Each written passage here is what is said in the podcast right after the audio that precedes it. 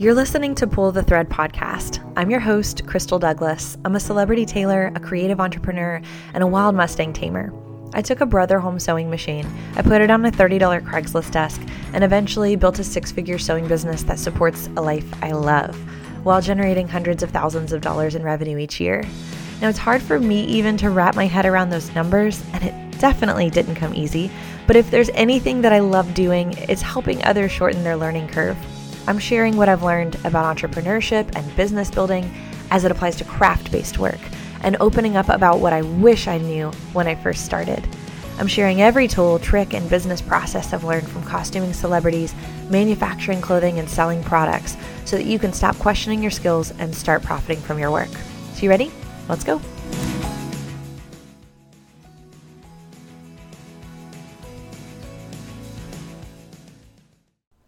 You're an astronaut, the process of getting dressed for work is a pretty labor intensive gig.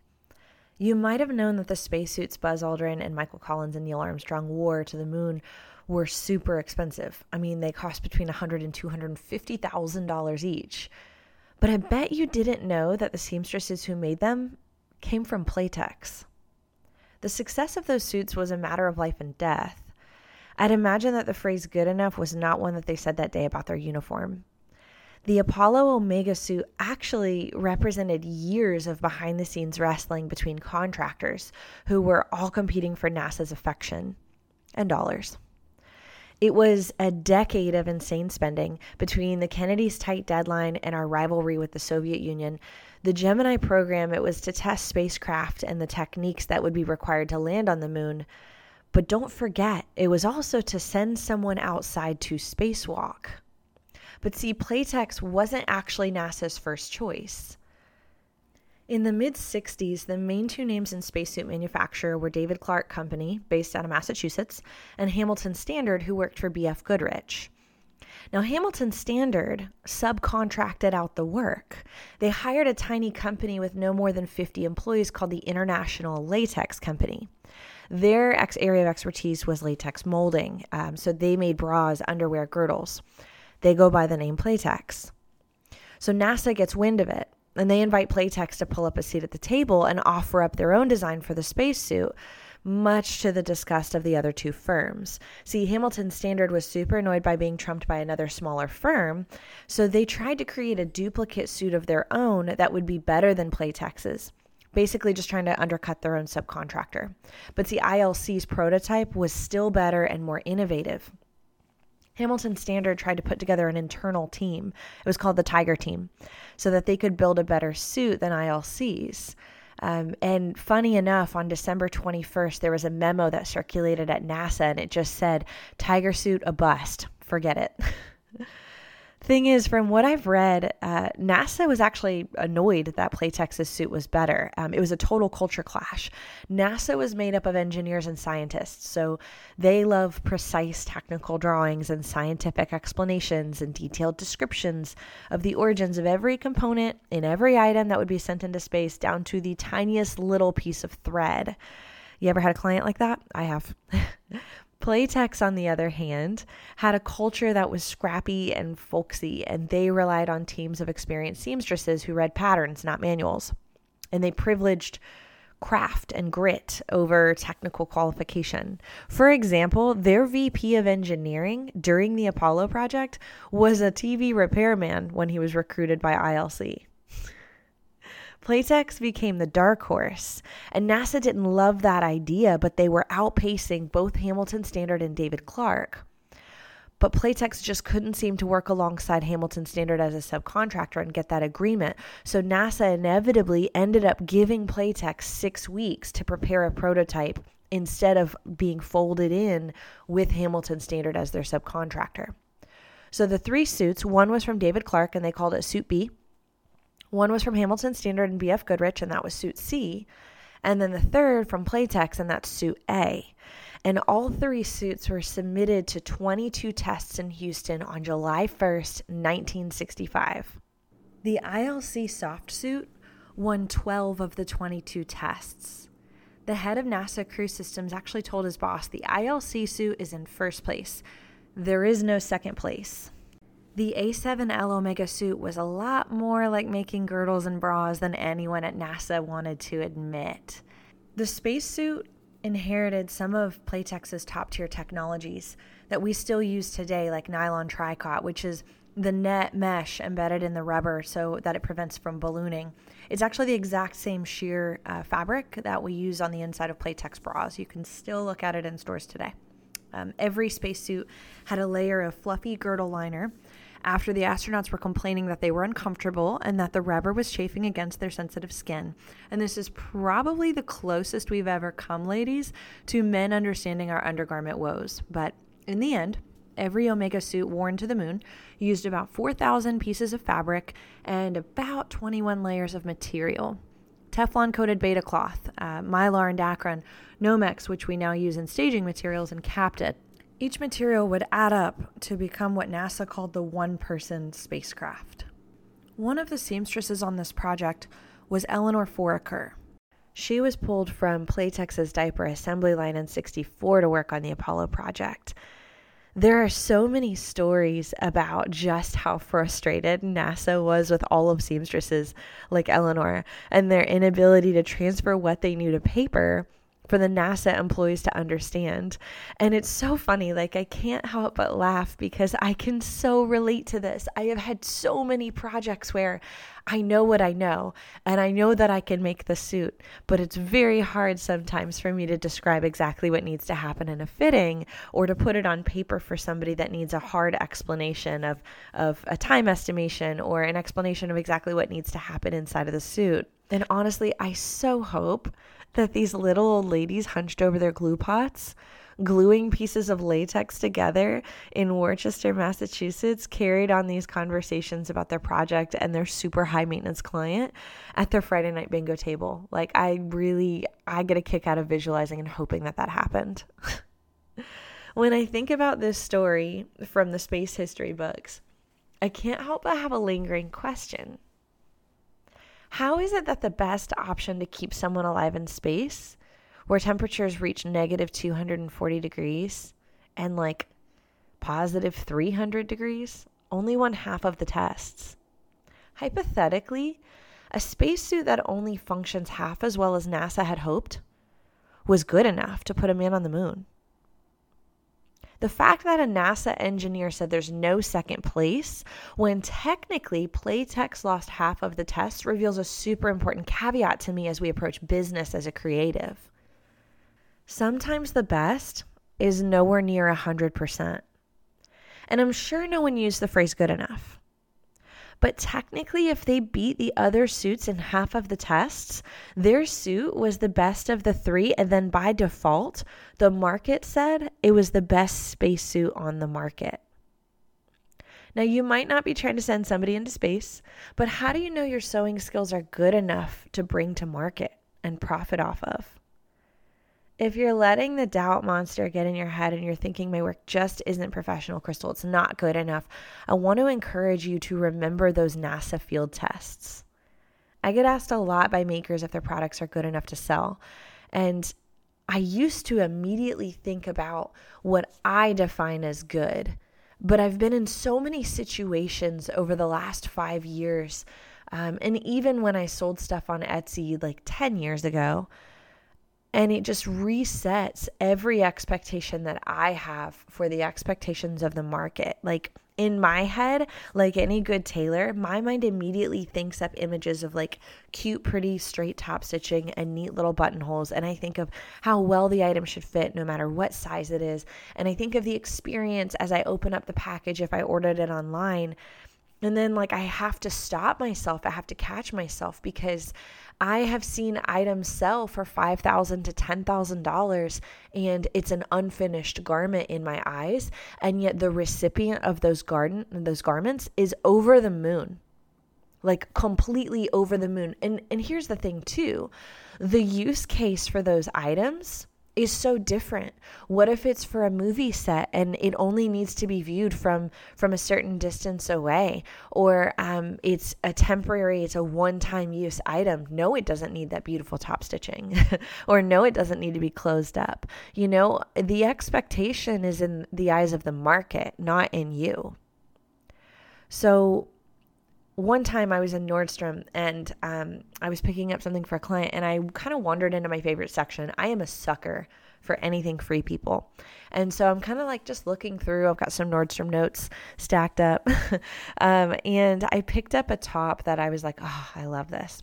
And I looked on the inside because I'm a maker. And so I inspect every garment before I buy it. And as I flipped it upside down, like the hem, um, to look at the stitching, I was horrified. Like I was shocked that this item had made it into Nordstrom. Birds' nests of thread everywhere. Two of the serger thread colors didn't even match the garment. Now, it wasn't a Free People shirt. Don't worry. um, but I could clearly see that one sleeve was longer than the other. And I know that I have an eagle eye for that stuff, but still, like, no quality control. The baby hem on the bottom didn't even grab the raw edge for half of the distance of the shirt. And the retail price? $89. I would never buy that horrific trash. And so I move on to another section and I'm just kind of wandering through, and someone comes along behind me and picks up the exact same top and she's ecstatic. She is so excited. And she's shuffling through all of the sizes until she finds her winner. And without even trying it on, where she would probably notice something like an uneven sleeve or like crappy stitching on the inside, she marches her polyester nightmare to the register with victory. And I realize it hits me. I don't get to decide for the market. The truth is, the market is the only thing that gets to decide what's going to be profitable and successful. What if those old ladies at Playtex knew their prototype wasn't going to pass every test? Like, what if they called it a day and they wrapped up and assumed that they would only pass 12 of the 24 tests and automatically that meant that they sucked and that it wouldn't work? Imagine how the story would have gone had there been no successful prototype in the space race. Imagine if nobody stepped up and occupied that space and said, you know what? This is the best that we've got given the technology that we have at the time. Full send. Let's go. Imagine how that story would have gone. Remember, the dude said there was no second place suit. What if there wasn't a first place suit? What if NASA decided to send the suit anyway, the second best suit, anyways? Like, what if nobody stepped up? I just think, like, how different would history have been the guy's safety or um, our us winning the space race? When I first started, I dreamt of creating a brand that truly made an impact on the lives of others. Yes, even with a needle and thread, and that is such a simple trade, but I don't think that people truly understood the gravity. If you don't know history and how it pertains to a needle and thread, you won't understand the gravity and the importance of sewing. And I really hope that this story about the space race kind of strikes strikes a nerve for you because man is it important. And I think even as we look back on 2020, take a moment and realize just how many mask makers stepped up to fill that space who stood in that space and said, you know what? My skills are good enough and I'm going to make a mask, even if I don't have elastic, even if my sewing machine is garbage. I'm going to do it because it's needed and half as half as, as good as perfect is good enough. One of the many things that I got wrong in the very first days of becoming a company was thinking that I had to wait until I thought my skills were good enough before bringing them to the market. Like for years, I honed my skills, I practiced my craft, and I committed myself to building this business from the ground up. And it was a labor of love. And from the very beginning, this is a journey that I would absolutely embark upon again if I had the chance and like whether I had, if I knew what I know now or not, I would absolutely start all over and do it again. And you can do the same thing. You can put your products and your services out there. You can't wait. The market gets to decide what the market wants, not you. Who are you to say that your skills aren't good enough to profit from. It's your job to pull the trigger. The magic doesn't happen until you pull the trigger and you rip the band aid off and you face the fears of rejection and failure because the chances are your skills are plenty good enough just as they are. When I finally started saying yes and being okay with figuring it out as I go, and just doing as many projects as possible. I just started saying yes And for you this year or last year, that might have been making masks. That might have been going, you know what? I kind of suck at this, but there's enough YouTube videos and enough news articles about just how important this is that I'm going to feel called and compelled to to pushing launch and going, you know what? My best is good enough right now. Because like when I started, and I started saying yes to as many things as possible, I definitely sent things out that I would say by my current standard freaking sucked, like embarrassing level. But guess what? No one chastised me or embarrassed me or fired me even. People are a lot more grace-filled than we give them credit for. You know what they what they have done from what I've noticed looking back? They've encouraged me and as I've succeeded and gotten better and better, they've cheered me on and they they've they've literally just championed me because they're kind of living through you. Most people are too scared to put themselves out there. So the moment that you do, you will notice that a wave of people get in your corner and they start supporting you because they've either done it or they're too scared to, and they know just how hard it is to put yourself out there. I'm not saying put pieces out full of thready bird's nests and mismatchy sleeves. I am saying allow the market to shape your perspective rather than holding back your gifts from the world. Can I tell you a secret? None of us really know what we're doing out here. We are figuring it out as we go. Us makers are always launching and growing and adjusting. I never went to school for this. I had no idea what I was doing when I first started. I started with a pair of free thread scissors, a travel sized ironing board that I set on my floor as I ironed dress hems because I didn't have a table, and YouTube. And that was good enough. Like, I can stand back and look at what I've built and who I've worked for, who I've had the blessing to be able to help and serve. And that travel sized ironing board was good enough. Those crappy Fiskars were good enough. YouTube gave me everything I needed to press launch and start. I can't stress enough just how important it is that you take action and you put your handmade products out there. And if you're scared, that is okay. You have my full endorsement to lie. Pretend you're not and hit the gas on the goal. Push through it, take action. Because the moment that you post about your passion and you invite your friends to follow that journey, or you launch an Etsy store and just see what the response is before you tell all your friends, or even just book a vendor slot at a craft fair, is the moment that you turn this from an idea into a living, breathing business opportunity. And guess what? Like God, the universe will reward that boldness. You will learn more from launching or pressing publish than you will ever learn from thinking about it and strategizing it and working on a cool logo and and visualizing what it's going to look like when it's so awesome and it's out there in the world but not ever pulling the trigger. And as soon as you launch, trust me, that's when it gets really, really, really fun. Like it's going to ignite new ideas in you. So, if anything, if you're feeling blocked or stuck, pull the trigger because it's going to re inspire you. I'm telling you, you're going to be invigorated with new ideas. When I think about everyone's hesitations to make that leap and putting something out there in the world, I think about this artist sketch that I saw forever ago, and it's two people facing these giant ladders in front of them. And one person is looking at a ladder made, made up of like lots of little tiny steps. And the task in front of him looks completely doable, even if it's a really tall ladder. The person on the right, however, is facing what looks like an impossible climb. It's a ladder that is just as tall, but it has giant gaps between every ladder rung.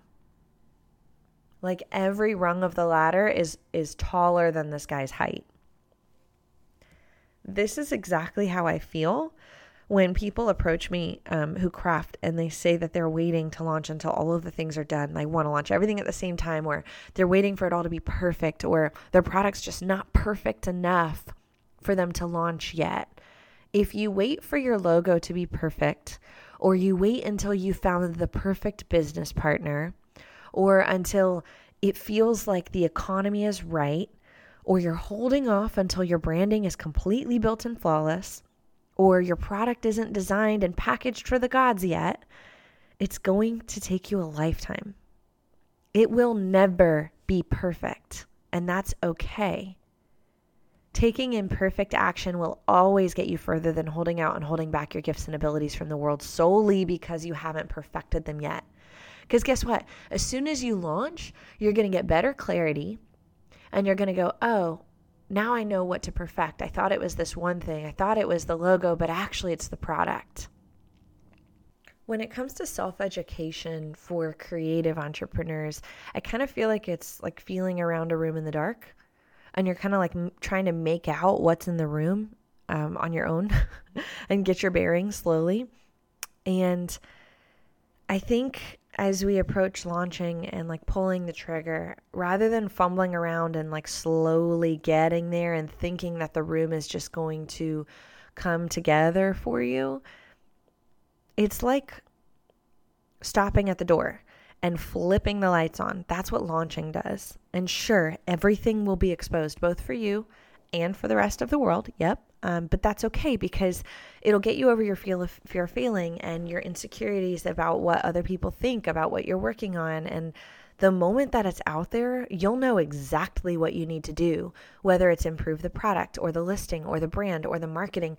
And since it's already on the market, you will have a fire lit up under you to get it done. Like you will start seeing immediate, tangible tasks that you need to work on. So, those big ideas, like the macro stuff, where you're like, I want to launch a company that's creative, that, that sells a handmade product, becomes oh wow, I need to fix that header photo on Etsy because the file type isn't right and it's grainy.